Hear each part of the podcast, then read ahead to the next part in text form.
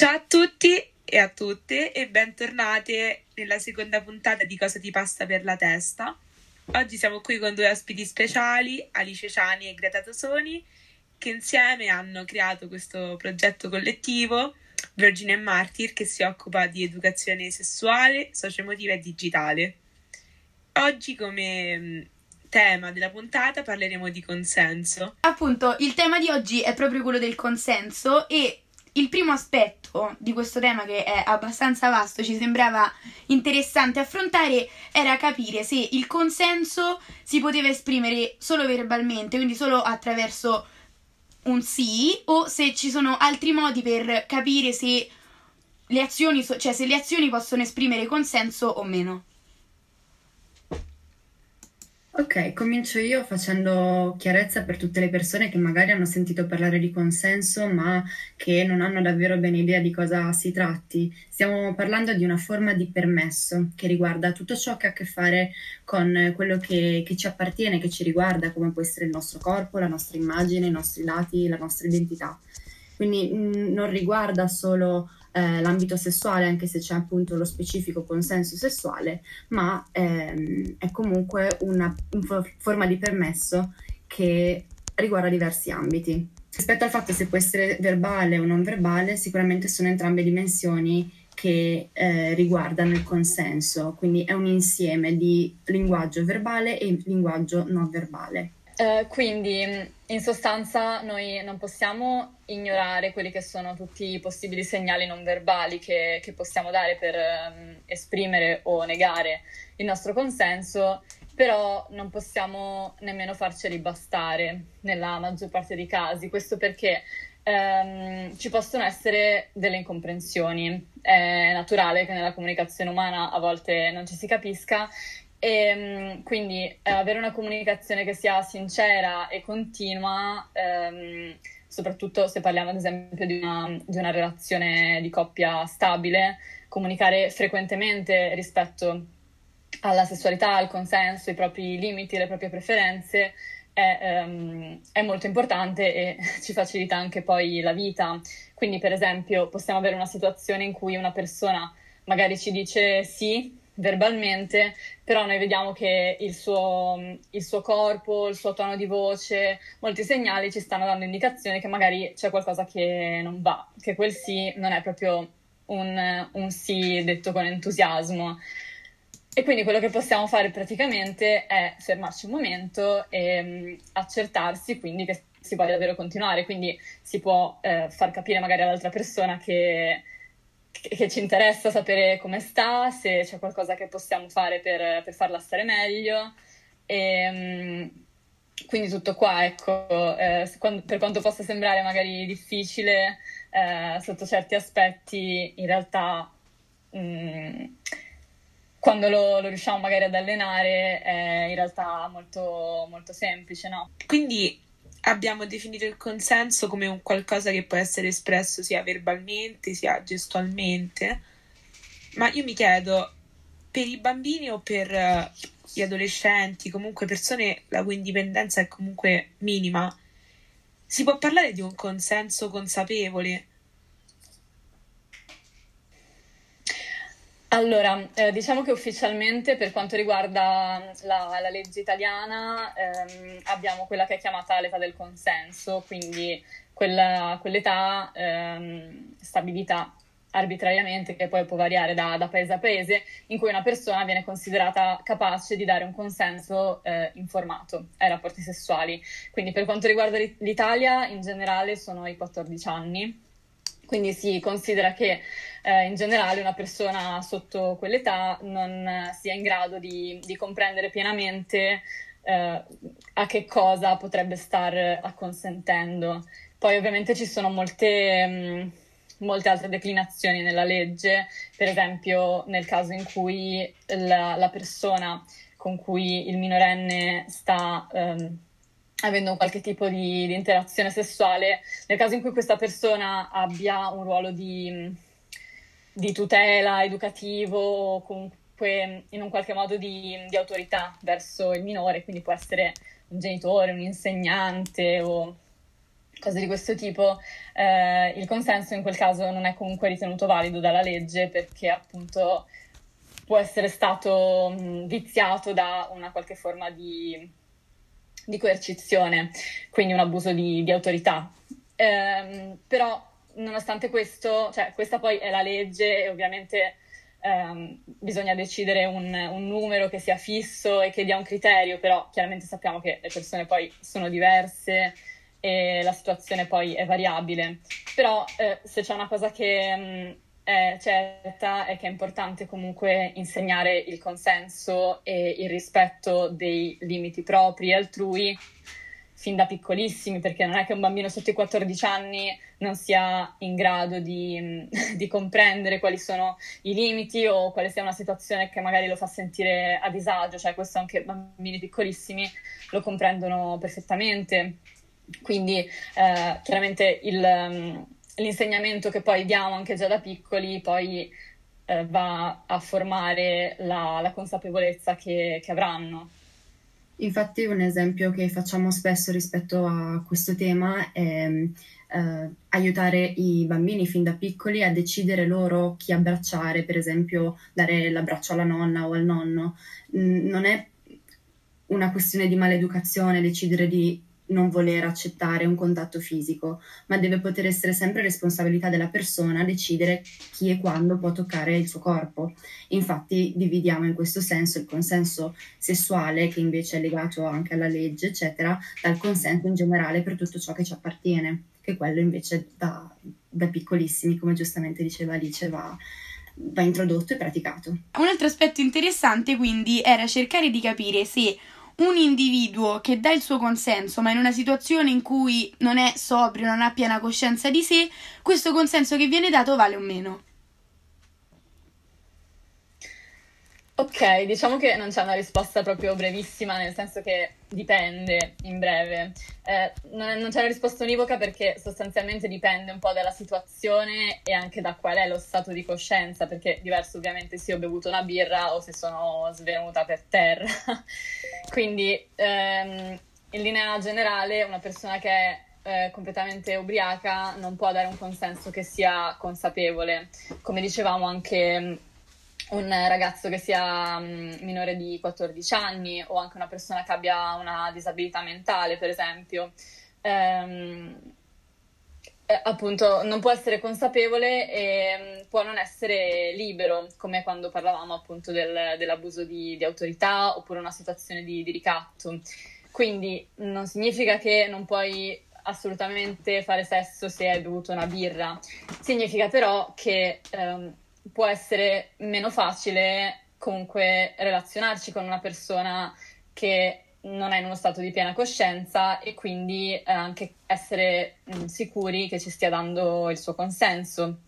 Quindi eh, questo discorso mi porta alla mente la questione delle, mm, de, del pericolo delle false denunce, che se ne parla spesso, e vabbè, ma allora tutti possono denunciarmi di, di averli stuprati? No, cioè non è così eh, perché mh, mm, numero uno i dati comunque dimostrano che eh, le false denunce di, di, stupro sono una cosa mh, mm, veramente infrequente, visto che sono rare anche le denunce per, eh, per le violenze effettivamente avvenute.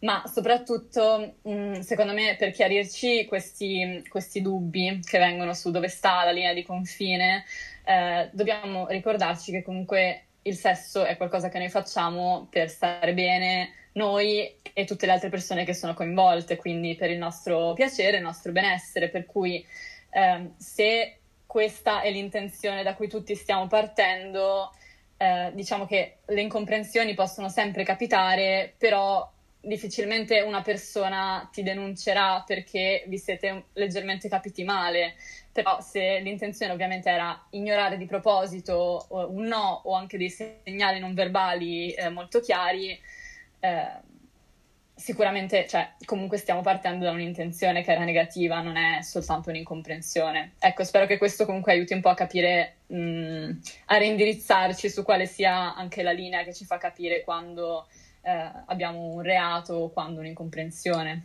E allacciandomi a un fenomeno sempre più attuale e sempre più frequente, ovvero quello del sexting.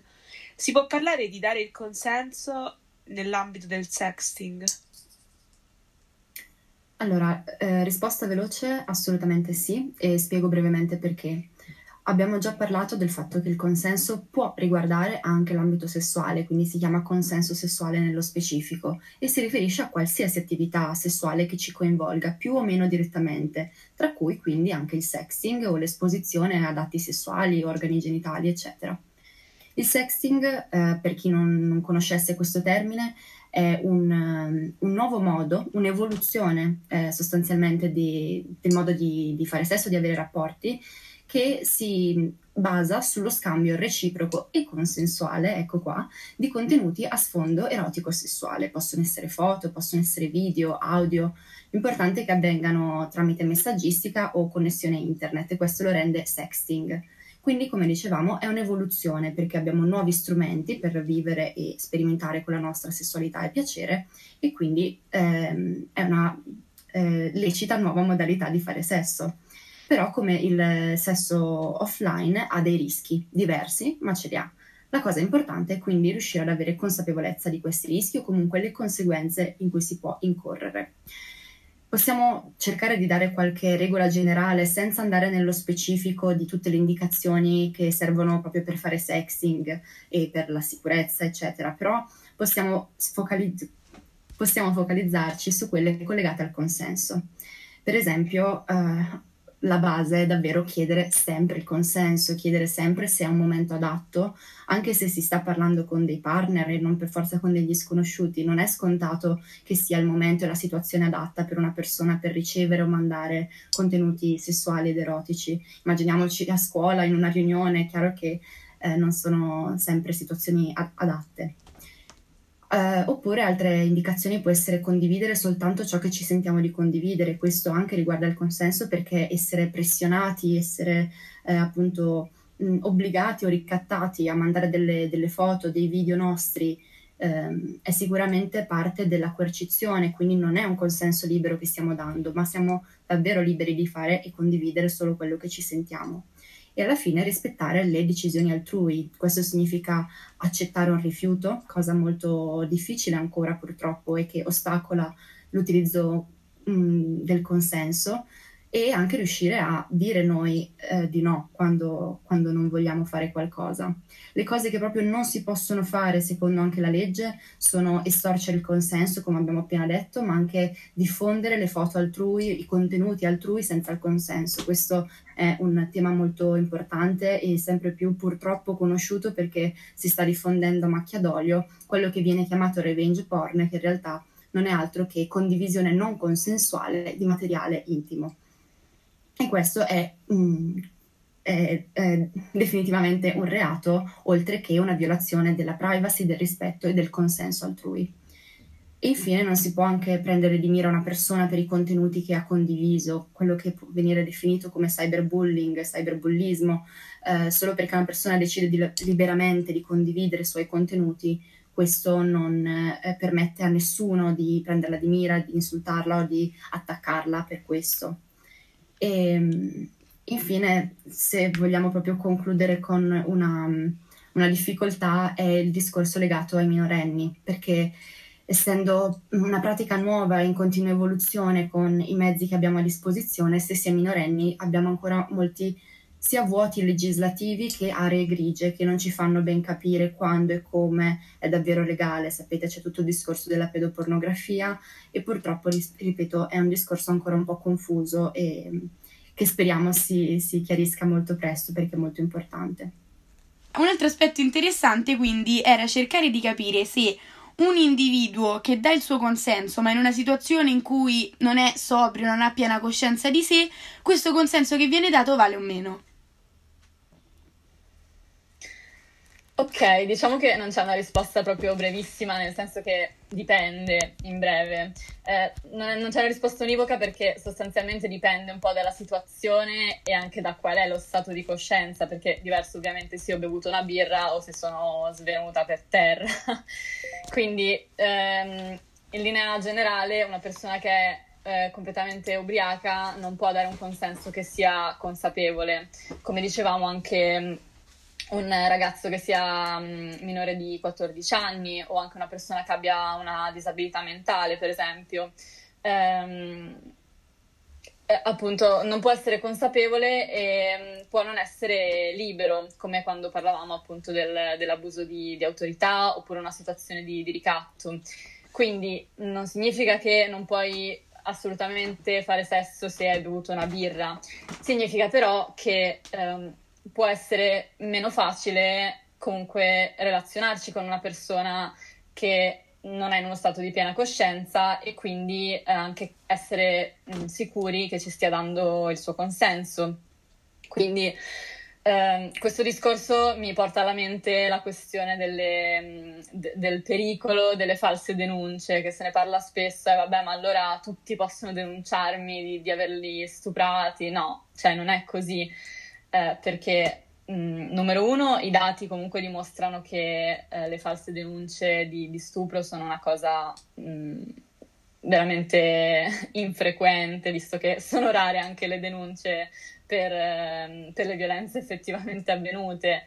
Ma soprattutto, mh, secondo me, per chiarirci questi, questi, dubbi che vengono su dove sta la linea di confine, eh, dobbiamo ricordarci che comunque il sesso è qualcosa che noi facciamo per stare bene noi e tutte le altre persone che sono coinvolte, quindi per il nostro piacere, il nostro benessere, per cui eh, se questa è l'intenzione da cui tutti stiamo partendo, eh, diciamo che le incomprensioni possono sempre capitare, però difficilmente una persona ti denuncerà perché vi siete leggermente capiti male.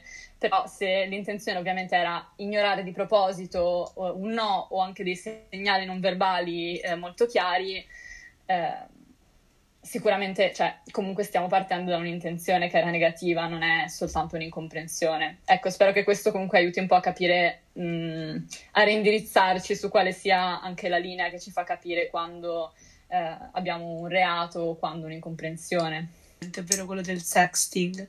Si può parlare di dare il consenso nell'ambito del sexting? Allora, eh, risposta veloce, assolutamente sì, e spiego brevemente perché. Abbiamo già parlato del fatto che il consenso può riguardare anche l'ambito sessuale, quindi si chiama consenso sessuale nello specifico e si riferisce a qualsiasi attività sessuale che ci coinvolga più o meno direttamente, tra cui quindi anche il sexting o l'esposizione ad atti sessuali, organi genitali, eccetera. Il sexting, eh, per chi non, non, conoscesse questo termine, è un, um, un nuovo modo, un'evoluzione eh, sostanzialmente di, del modo di, di fare sesso, di avere rapporti, che si basa sullo scambio reciproco e consensuale, ecco qua, di contenuti a sfondo erotico-sessuale. Possono essere foto, possono essere video, audio. L'importante è che avvengano tramite messaggistica o connessione internet e questo lo rende sexting. Quindi, come dicevamo, è un'evoluzione perché abbiamo nuovi strumenti per vivere e sperimentare con la nostra sessualità e piacere e quindi ehm, è una eh, lecita nuova modalità di fare sesso però come il sesso offline ha dei rischi diversi, ma ce li ha. La cosa importante è quindi riuscire ad avere consapevolezza di questi rischi o comunque le conseguenze in cui si può incorrere. Possiamo cercare di dare qualche regola generale senza andare nello specifico di tutte le indicazioni che servono proprio per fare sexting e per la sicurezza, eccetera, però possiamo, focalizz- possiamo focalizzarci su quelle collegate al consenso. Per esempio, eh, la base è davvero chiedere sempre il consenso, chiedere sempre se è un momento adatto, anche se si sta parlando con dei partner e non per forza con degli sconosciuti. Non è scontato che sia il momento e la situazione adatta per una persona per ricevere o mandare contenuti sessuali ed erotici. Immaginiamoci a scuola, in una riunione, è chiaro che eh, non sono sempre situazioni adatte. Uh, oppure altre indicazioni può essere condividere soltanto ciò che ci sentiamo di condividere, questo anche riguarda il consenso perché essere pressionati, essere eh, appunto mh, obbligati o ricattati a mandare delle, delle foto, dei video nostri ehm, è sicuramente parte della coercizione, quindi non è un consenso libero che stiamo dando, ma siamo davvero liberi di fare e condividere solo quello che ci sentiamo. E alla fine rispettare le decisioni altrui. Questo significa accettare un rifiuto, cosa molto difficile ancora purtroppo e che ostacola l'utilizzo mh, mm, del consenso e anche riuscire a dire noi eh, di no quando, quando, non vogliamo fare qualcosa. Le cose che proprio non si possono fare, secondo anche la legge, sono estorcere il consenso, come abbiamo appena detto, ma anche diffondere le foto altrui, i contenuti altrui senza il consenso. Questo è un tema molto importante e sempre più purtroppo conosciuto perché si sta diffondendo a macchia d'olio quello che viene chiamato revenge porn, che in realtà non è altro che condivisione non consensuale di materiale intimo. E questo è, mm, è, è, definitivamente un reato, oltre che una violazione della privacy, del rispetto e del consenso altrui. E infine non si può anche prendere di mira una persona per i contenuti che ha condiviso, quello che può venire definito come cyberbullying, cyberbullismo, eh, solo perché una persona decide di, liberamente di condividere i suoi contenuti, questo non eh, permette a nessuno di prenderla di mira, di insultarla o di attaccarla per questo. E ehm, infine, se vogliamo proprio concludere con una, una difficoltà, è il discorso legato ai minorenni, perché essendo una pratica nuova in continua evoluzione con i mezzi che abbiamo a disposizione, se si è minorenni abbiamo ancora molti sia vuoti legislativi che aree grigie che non ci fanno ben capire quando e come è davvero legale. Sapete, c'è tutto il discorso della pedopornografia e purtroppo, ripeto, è un discorso ancora un po' confuso e che speriamo si, si chiarisca molto presto perché è molto importante. E appunto l'ultima domanda che poteva essere un po' anche quella che, che, tocca di più le persone che staranno ascoltando questo podcast è capire come diffondere, diciamo, e, e come utilizzare il consenso. Allora, ci sono un paio di indicazioni che possiamo dare, poi è chiaro che mh, mm, è tutta questione anche di, di metterlo in pratica come noi riusciamo nella nostra quotidianità. La prima cosa importante è conoscerlo e capirlo, è cosa che stiamo facendo qua insieme oggi e che vi invitiamo a continuare a fare anche con tutte le ottime risorse che ci sono online o anche attraverso la pagina Virgin and Martyr, vi aspettiamo. E, ehm, e poi chiaramente per uh, imparare ad utilizzarlo serve che diventi un'abitudine. E come si fa a rendere qualcosa un'abitudine? È chiaro che è necessario continuare a farlo, a praticarlo, a esercitarsi, no? E se è un'abilità comunicativa il consenso, è chiaro che bisogna esercitarsi a comunicare, sia verbalmente che non verbal- verbalmente. Comunicare che significa sia comunicare che essere ascoltati o comunque ascoltare le altre persone. Quindi, come dicevamo prima, imparare a dire di no quando non vogliamo e accettare un rifiuto quando questo ci viene presentato.